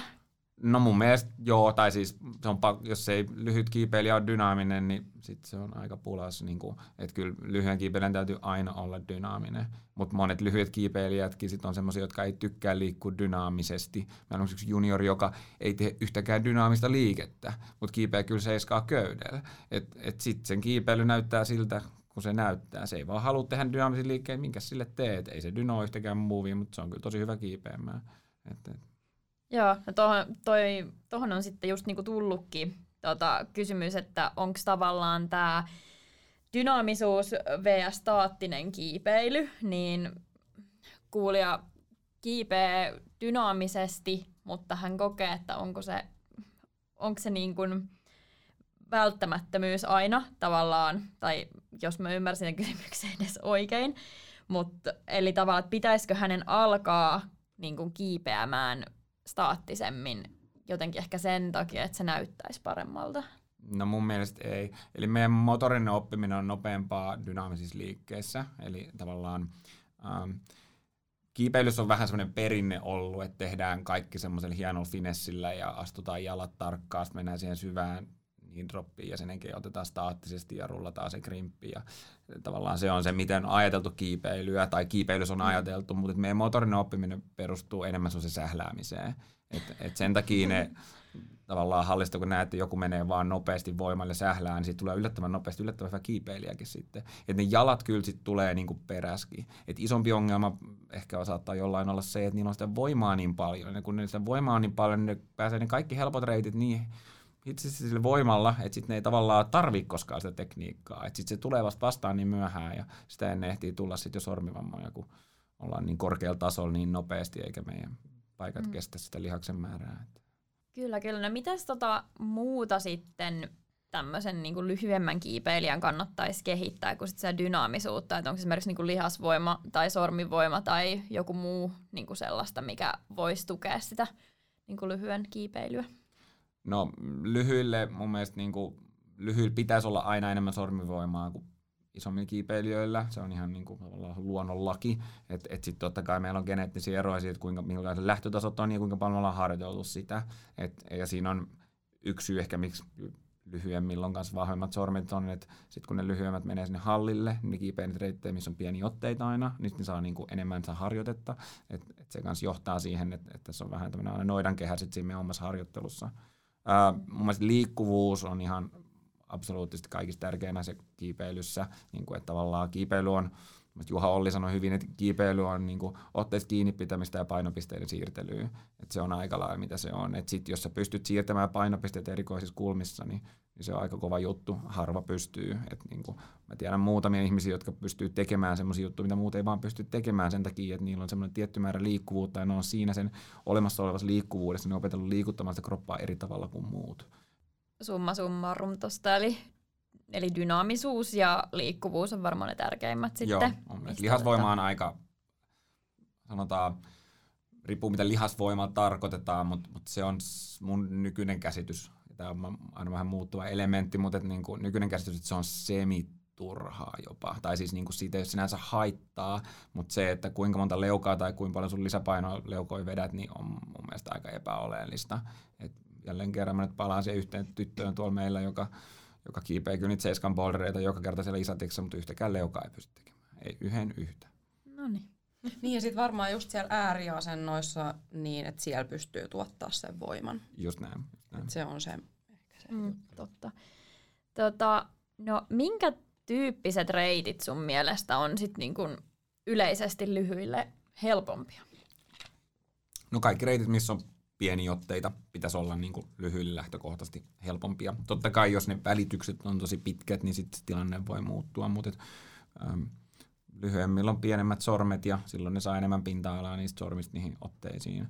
Et, et se on vaan niin kuin, näin sen täytyisi olla. Et toki niin kuin kädenkoot vaihtelee ja muut, mutta, mutta se on niin kuin se, missä. Sitten toinen, jos on joku niin kuin tavallaan roiskaisu johonkin huonoon otteeseen ja se kontaktivoimaa tarvitsee nopeasti, niin pienet tuntuu pysy, niin pystyvän tuottamaan sitä kontaktivoimaa nopeammin. Et, et se on niin kuin se toinen ehkä sitten. Että. Joo. No miten tota, minkä tyyppisiä reittejä ja tekniikoita te sit treenaatte niin kun junnujen kanssa, että saisi tavallaan sitä osa-aluetta treenattua, mikä sitten ei niin kun lyhyemmälle kiipeilijälle ole ehkä sitten niin, niin helppoa. No me ei sinänsä keskitytä niinku ihan hirveästi yksittäisten juttujen treenaamiseen. Et me yritetään, meillä on, yritetään, että se on koko ajan monipuolista se meidän harjoittelu. Että et siinä ei ole mitään semmoista tiettyä. Että samaan aikaan niinku, me treenataan niistä kontaktivoimaa, kuin sit ihan semmoista niinku kompressio tai mitä vaan dynoi joka kerta tehdään jonkun verran. Ja sitten me tehdään koordinaatiojuttuja. Niinku, et, et mitä tasaisempaa se niin kuin kiipeilyharjoitteen saaminen on, niin sitä parempaa se motorinen oppiminen on. Että se vähän niin kuin mun mielestä poikkeaa sit taas siitä, että mitä ehkä joku punttinäkökulma siihen on, että me tarvitaan tosi tietynlaista harjoittelua vaan. Että kun tämä on kuitenkin niin kuin motorinen tai niin kuin liikerallinen harjoite, tämä ei ole niin kuin voimallinen harjoittelu sinänsä, että kiipeilyyn tarvitsee loppupeleissä aika vähän voimaa. Et, et enemmän täällä pystyy liikuttamaan niissä itteensä. Okei. Okay. Mulla on jotenkin itsellä ollut koko ajan sellainen ajatus, että olisi niinku hirveän tärkeää kehittää jotenkin sitä tavallaan lukkovoimaa lyhyenä kiipeilijänä, että pystyisi niinku lukottaa pidemmälle ja silloin kasvattaisi vähän niinku itsestä riitsiä. Onko se väärä ajatus? Siis joo, kyllä mä lyhyenä kiipeilijänä niin tavallaan kehittänyt sitä lukkoa myöskin, mutta et on niin paljon muitakin elementtejä, mitä sit tarvii, että sitten sen yhden aspektin eteenpäin vieminen, niin yleensä sä ehdit vaan niin syödä sitä muuta kakkuu sit siinä matkalla jo. Et sitten, että jos sä vaan keskityt siihen yhteen juttuun, niin sitten se mun mielestä voi olla johonkin yhtä reittiä varten tai jotain semmoista. Mutta no usein mm. sloperi, tavallaan jos ajatellaan nyt se lukkoa vaikka, niin se on hyvin asentospesifinen. Että sä pystyt nyt tekemään sen pitkän lukon, mutta jos mä vaihan sen sun otteen niin sä et liikahdakaan enää. Niin tavallaan, mm. että ei se lukko mm. nyt kantanutkaan kuin siihen yhteen moviin sit kuitenkaan. Että et tää on hyvin kulmaspesifistä, eli jos me, jos me tässä sun otetta käännetään johonkin suuntaan, niin mitä sen jälkeen tapahtuu. Niin jos ei tapahdu enää samaa juttua, niin sitten tavallaan sä oot saanut vaan tosi pieneen juttuun sen sun kehityksessä.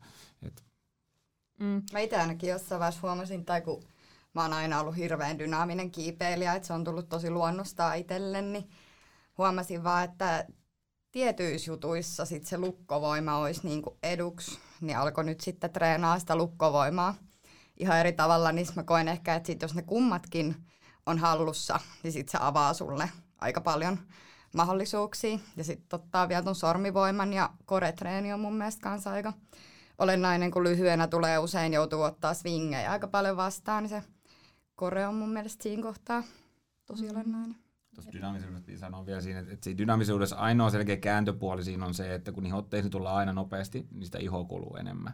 Että tavallaan ne staattiset kiipeilijät, esimerkiksi mä oon tosi staattinen kiipeilijä, niin vaikka mun ihot ei ole mitkään todella erinomaiset, niin ne kuluu aika hitaasti sen takia, koska mä otan jokaisen otteen tosi rauhassa. Että ne ei liuu ne sormet yhtään niillä otteilla.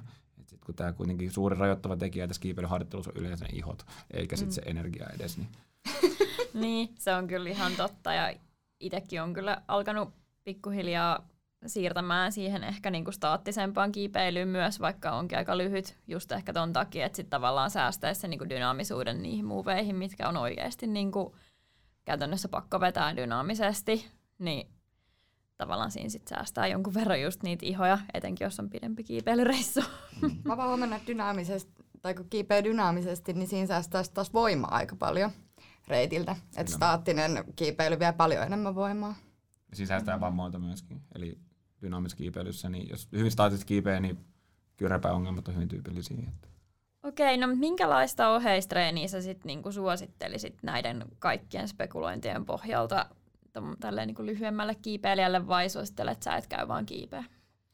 No riippuu, mitä tarkoittaa oheistreenillä. Että jos onko oheistreeni semmoista, että se on niinku kiipeily seinän ulkopuolella vai kiipeily seinällä, mutta jos me puhutaan, ajatellaan nyt sitä siten, että se on kiipeily seinän ulkopuolella, niin, niin niin dynaamiset leuat on mun mielestä erinomaisia niin kuin tavallaan kehittämään sitä dynaamisuutta, mutta osa kiipeilystä ei pysty tekemään dynaamista leukaa, edes ne tarvii tavallaan jalkalistamista ja aloittaa, että et siinä on aika paljon sit tavallaan harjoittelua siihen, että se on yksi. Sitten erilaiset niin kuin isoissa tai oudoissa kulmissa leuavedot mun mielestä on ihan ok, että tavallaan hallitsee niitä uusia asentoja, mihin tullaan dynaamisesti, että et pitkä kiipeilijä pystyy usein rauhallisemmin tulemaan siihen asentoon ennen kuin se ottaa sen swingin tai siirtää niitä jalkoja. Lyhyt kiipeilijä joutuu tulemaan niin vauhdilla johonkin uuteen painopisteeseen ja ne jalat saattaa olla irti silloin. Ja silloin jos ne pystyy pitämään sitä asentoa, hallitsee hyvin sitä niin yläisellä lihaksistoa, niin sitten se auttaa niitä. Et ne nyt on ehkä semmoisia selkeitä, mutta et, et, jos puhutaan niin vaan lyhyistä kiipeilijöistä. No sitten ehkä niin kuin tämän kloussaamiseksi voisi kysyä vielä tällaisen, että miten nyt sit voisi motivoida itseään, kun monet muuvit on niin paljon helpompia pitkälle. Että tavallaan mistä, mistä hakee sitä motivaatiota?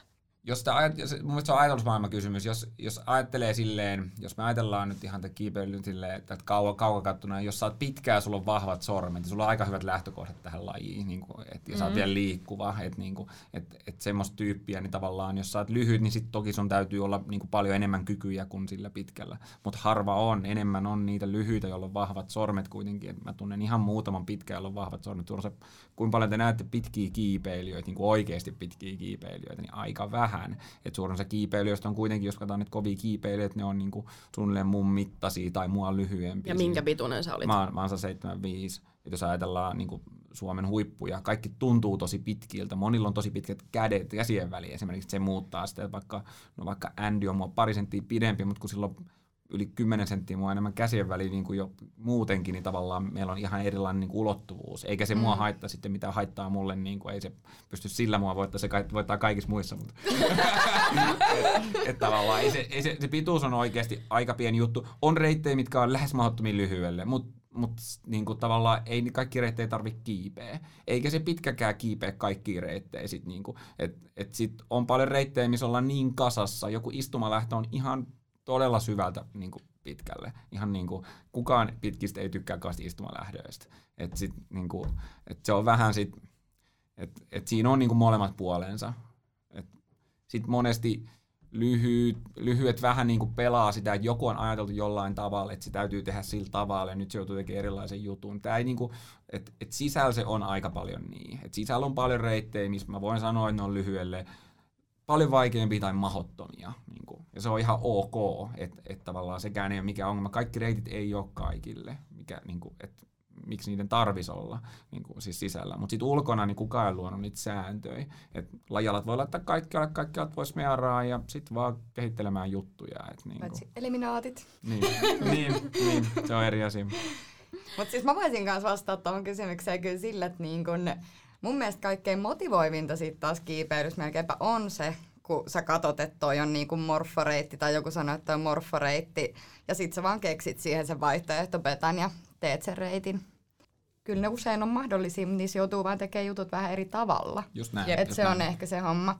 Huvitti viimeksi, oltiin, olin tuolla Isatiksessa kiipeystä yksi seiskaa, niin sitten semmoinen kaksi pitkää jamppaa tulee siihen mun viereen ja sitten toinen on sille kaverille, että että kiipepäs tosta toi seiska, että toi on aika softi. Että siinä ei mitään muuta kuin pitkiä vetoja, ei mitään tekniikkaa tarvi. Sitten mä kiipeen se itse siitä silleen, että mulla on huukki jokaisessa muuvissa ja mä niinku joudun käyttää tosi moniakin eri tekniikoita siinä, mutta et, et tommoset on, mä ymmärrän, toi harmittaa välillä tosi paljon, että jos sanotaan vaikka joku pitempi aloittelija, ketä on kiivennyt ehkä puoli vuotta ja itse oot joku viisi vuotta, niin totta kai se aina harmittaa, että se tulee siitä tekemään jonkun sulle vaikean vaikean muuvin niin helpon näköisesti, mutta ehkä sitä kannattaa aina ajatella vaan sitä omaa kehitystä, että lähtee yrittää työstää sit niitä omia NS-heikkouksia ja just näitä, mitä lyhyen kannattaa, eli dynaamisuutta ja muuta, että ei enemmänkään masennus siitä, vaan ottaa sen sellaisena kannustimena. Ja nythän, nythän sä niinku tavallaan sanoit kanssa, että se reitti on, loi paremmat harjoittelupuitteet sulle kuin niille pitkille. Et, Niin. et sit kun me mennään sinne kovalle tasolle, niin melkein kaikki on tosi lyhyitä. Niin kuin et, Jep. et, et, et, ja ne osaa kaikki tekniikat tosi hyvin. Et sit siellä vaikealla tasolla niin ei siellä ole enää pitkiä, koska ne ei ole teknisesti niin vahvoja, eikä ne ole myöskään niinku voimapainosuhteeltaan niin vahvoja. Että, No, tämä et, just. et, et se kantaa tiettyyn matkaan vaan se pituus. Tuleeko sulla mieleen mitään, mitään vinkkejä tai muita tämmöisiä, niin mistä aikuiset vois ottaa oppia junnuissa? No, junnut on lähtökohtaisesti paljon avoimempia ja muovautuempia kuin aikuiset. Eli aikuiset on päättänyt nyt, että joku on päättänyt, että mä en tykkää släbeistä ja mä en kipeä släbejä. Ja sit jos sä oot päättänyt niin, niin ei sut varmaan hyvä niistä tule ennen kuin sä alat tykkää niistä. Et, et tavallaan se, se on niin kuin mun mielestä se, että junioreilla ei ole mitään semmoista, ja varsinkin ne, jotka sitten haluaa menestyä, niin Meillä on se juniori, joka kuukausi sitten ei oikein uskaltanut liidata. Sitten oli silleen, että no nyt tuossa harjoituskisat kuukauden päästä. Kuukaudessa opetteli silleen, että nyt se vääntää tuolla ihan täysin lähes pelottomasti. Että se vaan päätti, että tavallaan, että, että kysymys on paljolti siitä, että mitä me itse päätetään, vaan tehdään ja ruvetaanko me harjoittelemaan jotain. Et, et toinen on esimerkiksi niin kuin koordinaatio, vähän niin kuin sirkustyyppiset reitit, niin ne on myös semmoisia, että ne on todella liikeratoja opettavia. Suurin osa Suurin osa niin aikuista vanhan koulukunnan kiipeilijöistä ei tee niitä ollenkaan sen takia, koska ne on niin kuin, tavallaan, eihän, eihän ulkokiipeily ole semmoista. No mutta miksi tavallaan tämä on sisäkiipeilyäkin.